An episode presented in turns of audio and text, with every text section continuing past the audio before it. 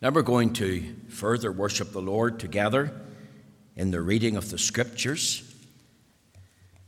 I would encourage you to turn with me to 2 Samuel chapter 10.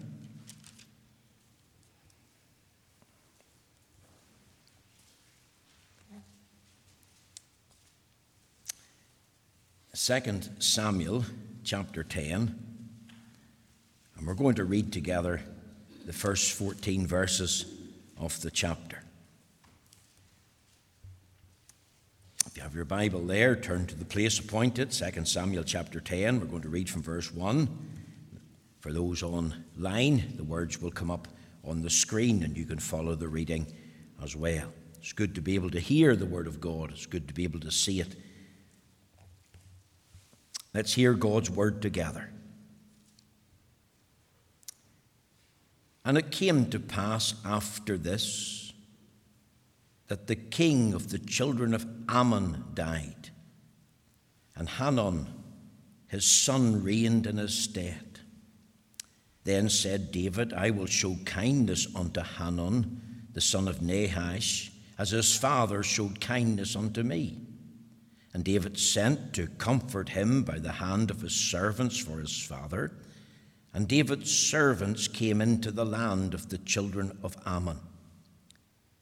And the princes of the children of Ammon said unto Hanun their lord, Thinkest thou that David doth honour thy father, that he hath sent comforters unto thee? Hath not David rather sent his servants unto thee to search the city, and to spy it out, and to overthrow it? Wherefore Hanun took David's servants and shaved off the one half of their beards, and cut off their garments in the middle, even to their buttocks, and sent them away. When they told it unto David, he sent to meet them, because the men were greatly ashamed. And the king said, Tarry at Jericho until your beards be grown, and then return. And when the children of Ammon saw that they stank before David, the children of Ammon sent and hired the Syrians of Beth Rehob and the Syrians of Zobah, 20,000 footmen, and of King Maachah, a thousand men, and of Ishtob, 12,000 men. And when David heard of it, he sent Joab and all the hosts of the mighty men. And the children of Ammon came out and put the battle in array at the entering in of the gate. And the Syrians of Zobah and Rehob and Ishtob and Maachah were by themselves in the field. When Joab saw that the front of the battle was against him before and behind, he chose of all the choice men of Israel and put them in array against the Syrians. And the rest of the people he delivered into the hand of Abishai, his brother, that he might put them in array against the children of Ammon. And he said, If the Syrians be too strong for me, then thou shalt help me. But if the children of Ammon be too strong for thee, then I will come and help thee. Be good courage, and let us play the men for our people and for the cities of our God and the Lord do that which seemeth him good. And Joab drew nigh, and the people that were with him, unto the battle against the Syrians, and they fled before him. And when the children of Ammon saw that the Syrians were fled, then fled they also before Abishai and entered into the city. So Joab returned from the children of Ammon and came to Jerusalem. Amen. We know the Lord will stamp with his own approval and blessing this reading of the Holy Scriptures. Now, my text this morning is taken from 2 Samuel chapter 10 and the verse 12. It reads as follows Be of good courage, and let us play the men for our people and for the cities of our God and the Lord do that which seemeth him good. Now, my theme today is entitled The Challenge of Playing the Man. So I've given you the text. Here's the theme the challenge of playing the man. Now, these words were first spoken by Joab, the commander in chief of King David's army, and they were directed to his brother Abishai alongside him in the battlefield. Think for a few moments of the historical background here. Nahash, king of Ammon, Ammon's in the east border of Israel, he has died. His son Hanun has succeeded him to the throne. King David decides to send messengers to the land of Ammon to pay their respects and to offer the king's sympathies on the death of a friendly king. Sadly and wrongly, the princes of the country of Ammon totally misjudged this situation. They accused uh, these men of being spies. They suggest to their new king that these Jews are sent here not as sympathizers, but to spy out the land. David is planning an invasion of Ammon. Now, of course, this was a lie. This was false. This was something that was completely wrong. A sort of kind of whispering campaign where men were being nice to your face, but knifing you in the back. And Hanun, on the basis of this suggestion, took these men, shaved off half their beards, cut off their clothes, showing off their stomach or their belly, and then sent them back that way to Jerusalem. Now, when David was informed of this shameful treatment, he instructed his men to remain at Jericho until their beards were fully grown. Once the Ammonites realized the severity of their foolish action, instead of repenting, saying they're sorry, Instead of Hanun dismissing a few princes for a complete misjudgment of the situation, the Ammonites hired 33,000 Syrians to help them fight against Israel. Once again, the land of Israel was in grave danger. When David heard of this, he sent for Joab. Joab was his number one general. He was a man greatly experienced in war, a sort of a, a battle hardened warrior and general. And now, in the day of the battle, Joab found himself hemmed in by two nations. The Ammonites were in front of him, the east side of the River Jordan. He had the Syrians uh, uh, to the, the, the, back of him. Uh, so, so get the picture. Joab discovered that the front of the battle was against him, and that he also had an enemy behind him. Now, what was he going to do? Well, he wisely divided up his army. The mighty and choicest of men were selected to stay with him and fight against the uh, Syrians. The rest would fight alongside Abishai, his brother, against the Ammonites. And he made an agreement with his brother. Listen to verse 11. And he said, If the Syrians be too strong for me, then thou shalt help me. But if the children of Ammon be too strong for thee, then I will come and help thee.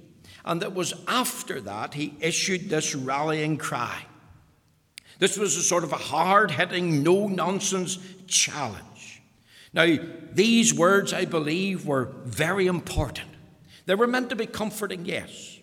They were meant to be encouraging, but they were also meant to be hard hitting. You see, this wasn't a game, this wasn't a mere military exercise. This wasn't some sort of drill. This was a battle to the death, a battle about survival, a, a battle about supremacy, a battle about victory. Now, I believe this morning that this challenge, issued by Joab to his brother Abishai, applies to the church of Jesus Christ today. What is the great need of the Christian church today? And I would suggest to you that the great need of the Christian church today is the need for men. Christian men, committed men, courageous men, chosen men, men who are unashamed to say, We be Christ's men. Now let's think of this text. Let's think of this theme hearing and heeding the challenge of playing the man. There's three things came to mind when I discovered this text a couple of weeks ago. The first thing is this think of the situation that they faced. You see, I want you to think that this was a perilous time for the children of Israel. They faced a very powerful foe on two fronts. It appears the enemy has an advantage. The armies of Israel are being easily outnumbered here. Joab's troops are hemmed in. Before them, the Ammonites. Behind them is the Syrians. And they're in the middle. And, and these two opposing uh, uh, nations could, could march in from front and behind and even close in round the sides and destroy Joab and David's army. Now, what did Joab do? Let me tell you, he was gripped by a spirit of discernment. The first thing he did was he assessed the situation. What do we do? What's the options? Run for our lives? Retreat to our homes, our cities, surrender to the enemy? Why not? That's a good option. What would it mean if they had surrendered? If they had retreated? If they had run for their lives? Let me tell you what it would have meant. It would have meant an Amorite flag over Jerusalem and probably alongside a Syrian flag. It would have meant the children of Israel being servants of the Ammonites. So Israel no longer would be a sovereign, independent nation. And the children of Israel would have to pay tribute to the Ammonites and to the Syrians. It would mean death for some and imprisonment for many. It would also mean an impact on their wives and on their children. Remember the Ammonites? They worshipped a god called Molech, not Jehovah. And one of the things that they did to Molech was they sacrificed little children to him in the fire. See, things were not looking good. Here's the options. Do we want this for Jerusalem, for our families, for our people? Joab needed great discernment. He had to make a decision. He needed wisdom. Should I surrender and be enslaved? Should I retreat and be attacked in our cities? Or should I stand firm and fight like men? Think of what he said Be of good courage and let us play the man for our people and for the cities of our God, and the Lord do that which seemeth him good. I want us to think of the Church of Jesus Christ today in the 21st century. And one of the things that we need is discernment. We must recognize and see the situation that we face for what it is. And we must understand that we have a growing hostile militant enemy all around us in this United Kingdom. The church faces militant atheism that says there is no God. The church faces the encroachment of secularization, where, where God is completely left out of the life of the nation and, and, and, and, and the life of the many who, who, who make up the inhabitants of the country.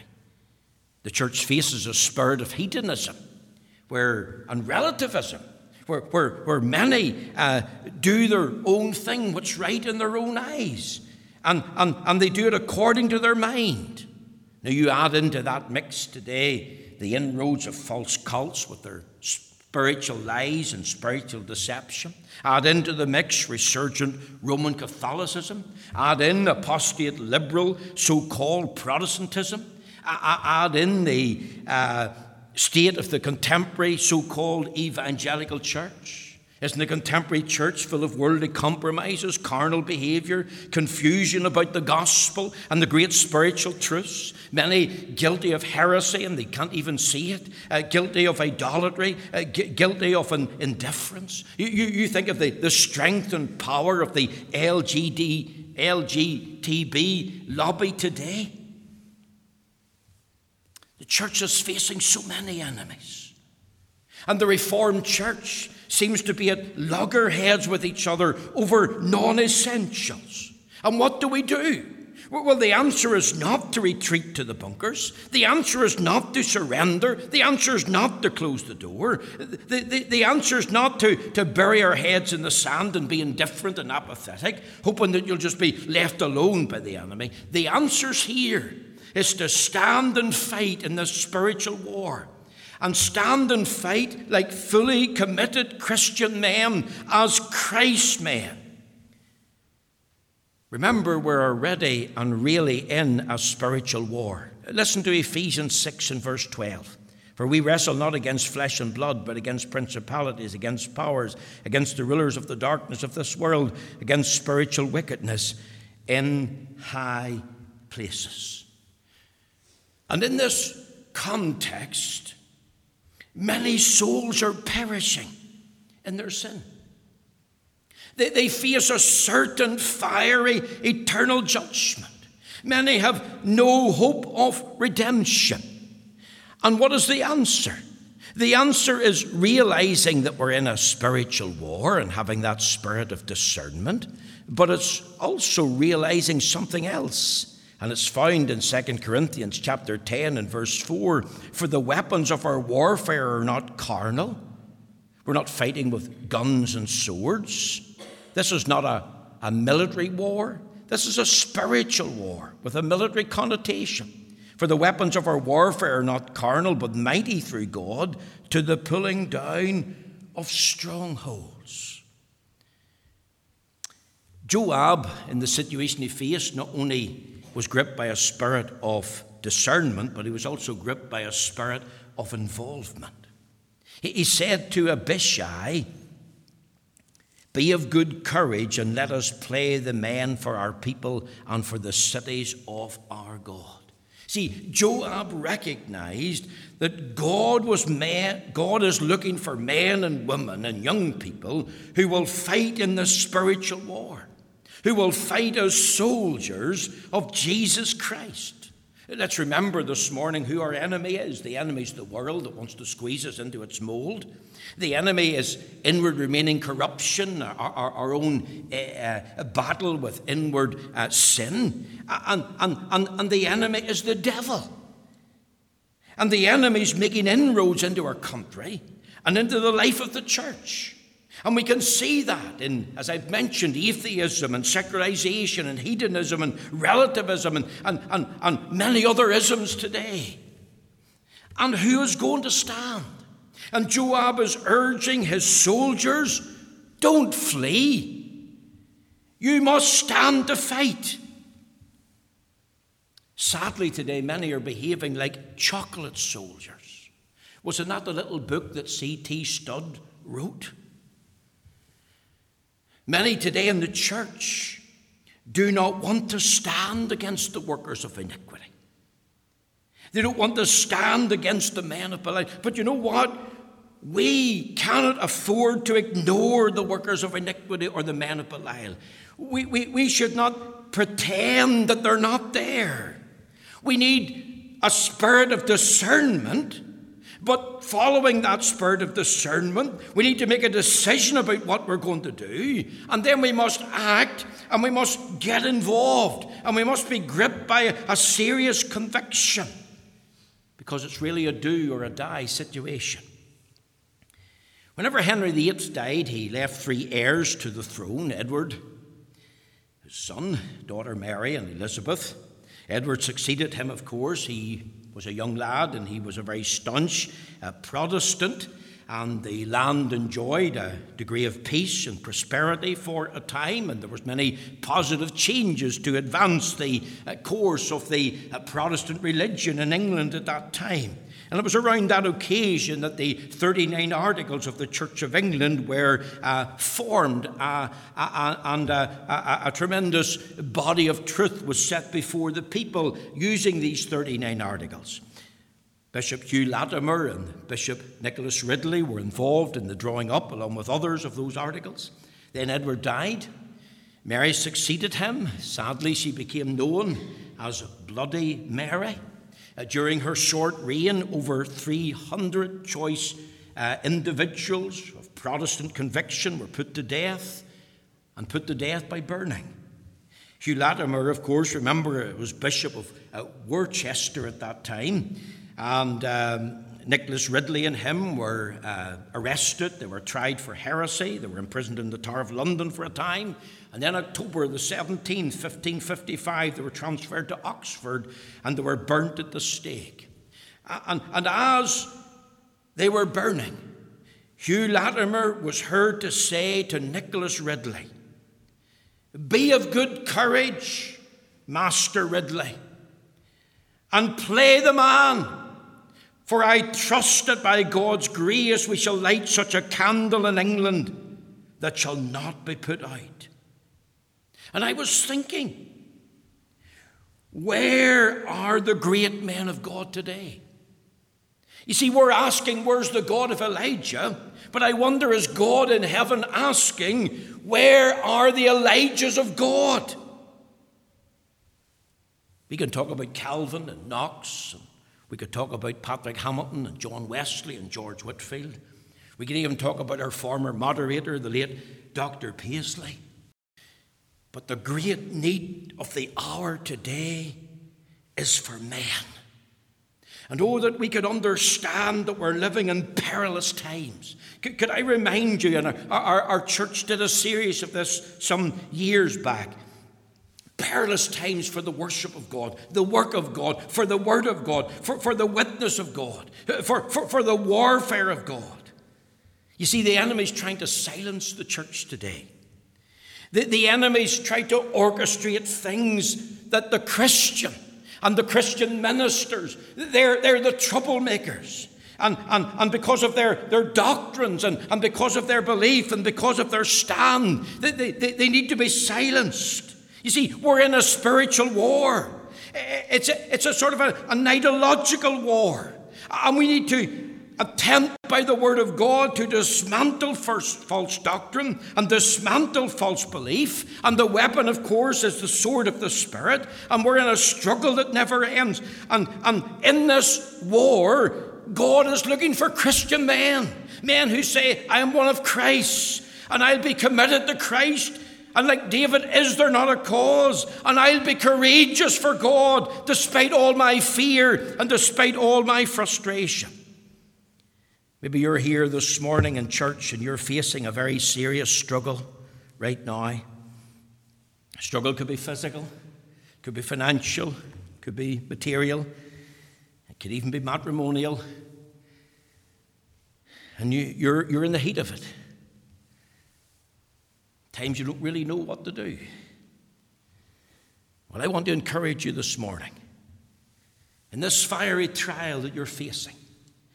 One of the things that you need to do is you need to be strong in the Lord. Isn't that what Paul said in Ephesians chapter 6 and verse 10? Finally, my brethren, be strong in the Lord and in the power of his might. Where does our strength come from to face the enemy? It's not in ourselves, it's only in the Lord, it's only in God's good grace. So here's the situation that they faced. It needed discernment, it needed involvement. I want you to think, secondly, very quickly, of the strategy that they followed. You see, remember, Joab and the armies facing two groups. So he divides his army into two parts one with him to face the Syrians, one with Abishai to face the Ammonites. Yet, amazingly, and here's the context of verse 11, they worked together. They were mutually dependent one upon the other. They, they were really brothers in arms. If you look at, at what we read there in verse 10 and the rest of the people he delivered into the hand of Abishai, his brother, underline that, that he might put them in array against the children of Ammon. And he said, If the Syrians be too strong for me, then thou shalt help me. But if the children of Ammon be too strong for thee, then I will come and help thee. Be of good courage.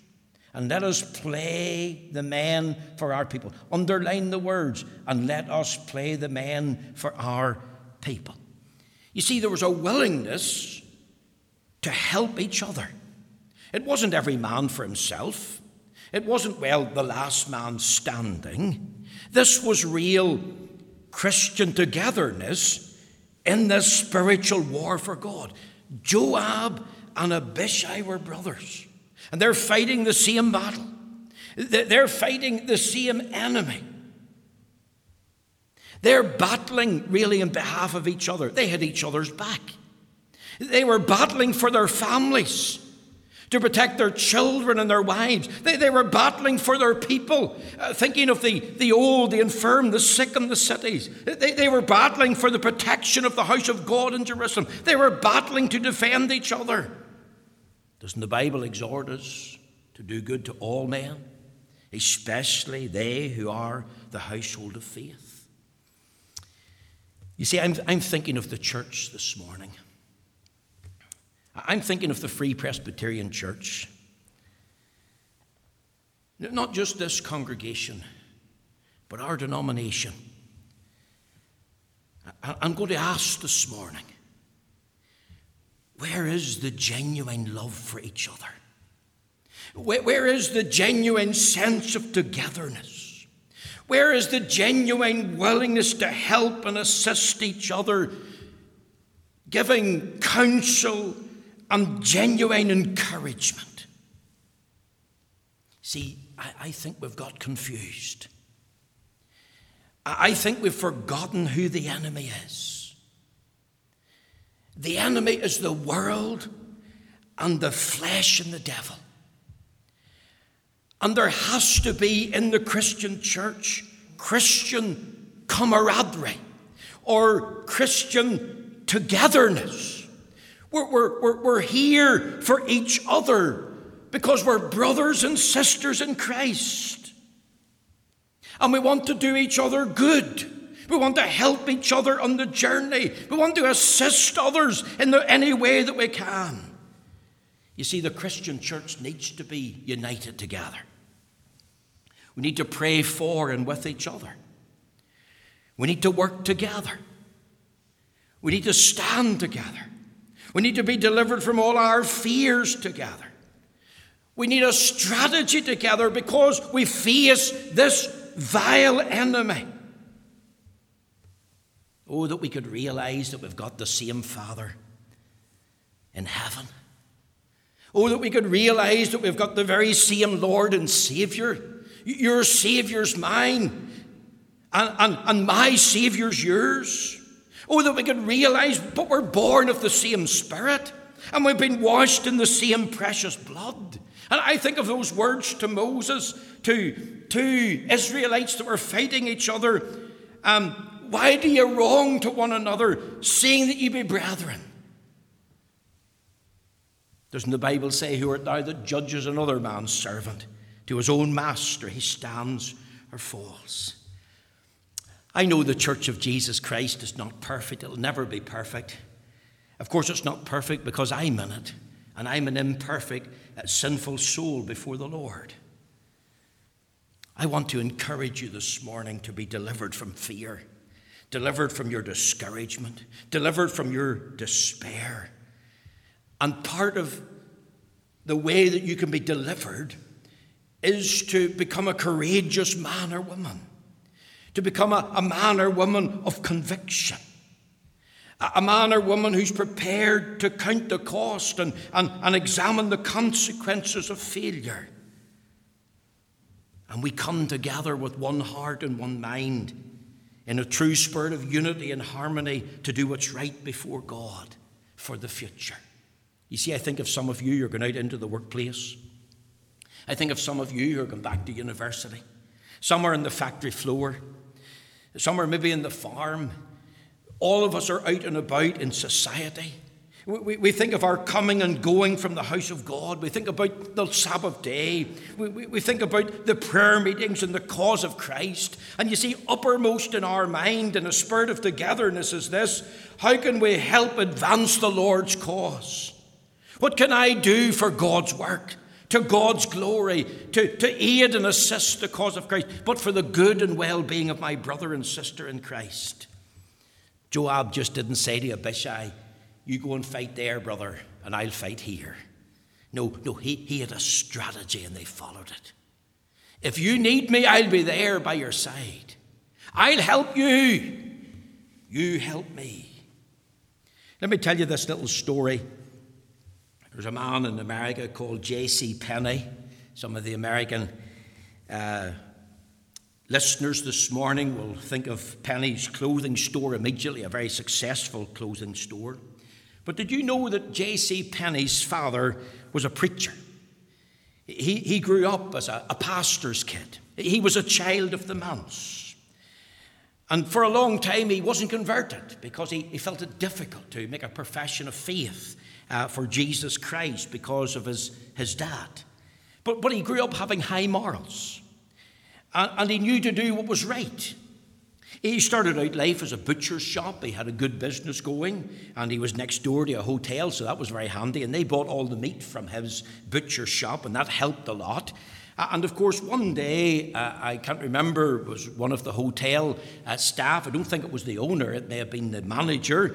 Uh, he, he, was asked by the uh, uh, manager to, to purchase a few cases of wine uh, that was going to be a freebie along with the meat. We've given you a lot of business with the meat, and now we're asking for a few cases of wine along with the meat, and, and we'll use that on the tables to promote your business. Well, he refused in principle. He said, I'm sorry, sir, but that's against my conviction. That won't be happening. The manager said, Well, if you don't do it, you're going to go out of business. We'll take the trade from you and go to somewhere else. Well, he says, That's fine. And he lost out. His business was closed. The Lord directed him later on to open another business. And as I've already said, he opened a, a clothing store this time. And he became very successful. You see, at that time, J.C. Penney had just become a Christian. And he wanted to make a stand for God and truth and righteousness. And he had discovered that text of Scripture them that honour me, I will honour. And God blessed him and blessed his testimony.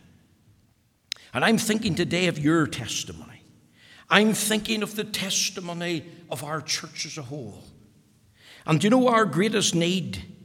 Our greatest need is courageous, Christ centered young men for the pulpit. Young men who will lay hold on the Lord. Young men who will realize I'm not an entertainer. I'm not a, a, a political strategist or specialist. I, I, I, I'm not a, a, a, market specialist. I'm, I'm God's man with God's message. And what we need for the pulpit, we need for the pew, elders that are qualified according to 1 Timothy chapter 3, men who follow the word. The same is true for deacons. Do we not need young men for the office of deacon in the will of God? Young men who become pillars in the house of God? Do, do we not need young men growing up to be fathers in the house of God and worshippers in the pew? Men who will serve the Lord in their generation, men who will take up the cause of Christ, who will have this mindset all for one and one for all. Men who will want to help and encourage and assist their brothers and sisters in Christ. Men who will certainly not be nasty to individuals. Men who will endeavor to be nice according to the word of God. Listen to 1 Corinthians chapter 16 verse 13. Watch you. Stand fast in the faith. Quit you like men. Be strong. There's four things that Paul wrote to the Corinthian church. Watch. Stand fast in the faith. Quit you like men. Literally play the man. Be strong. Amid all the problems of the Corinthian church, that was his answer. That was his call to this backslidden church. And one of the answers was that they needed to be play the man. They needed to be men of principle, men of passion, men of blessedness. You know, it's not wrong to be loyal to your local church. It's Christ's church. It's not wrong to fight for your family or for your people.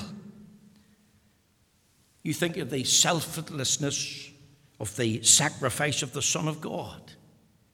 And are we not called to follow in his steps?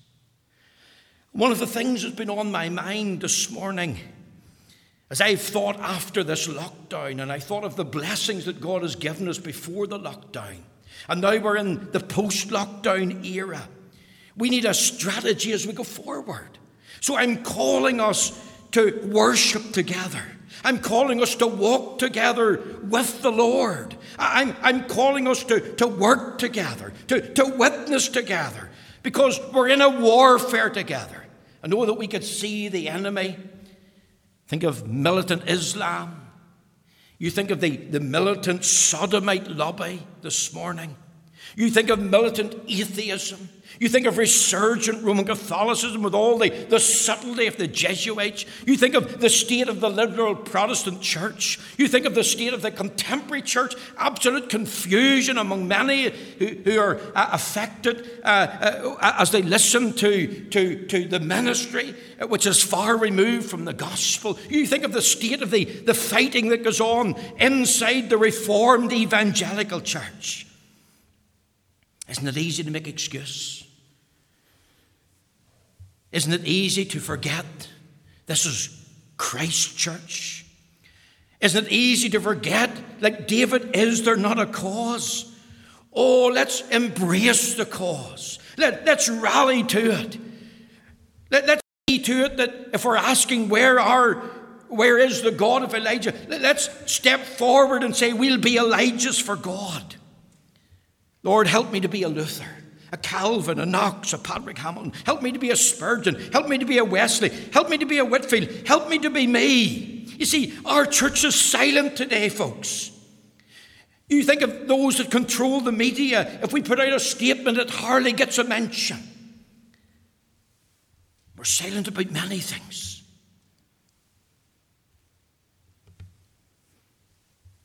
And we need to take a stand. And we need to say enough's enough. There's a call to disband the police today. There's a call to liberalise marijuana. We've got the worst abortion and demand in the whole of Europe now. We've got this um, transgender program. We've got uh, a militant uh, homosexual lobby pushing the sin of homosexuality. And homosexuality is a sin. It's under the judgment of God. But let's remember those individuals can be washed and cleansed and changed by the power and grace of the gospel of Jesus Christ. And we need to love them. And we need to try and win them for Christ. And, and while we're standing true to the Bible and the book, and even though we're denounced and denied and maligned by the things that we say, because of our convictions, we still want to speak the truth in love. I'm not talking about taking up arms or fighting uh, with, with, with, any weapons that are uh, of the armaments of the world. Our weapons are spiritual the weapon of love, the weapon of prayer, the weapon of the word. Notice lastly this morning, think of the success that they found.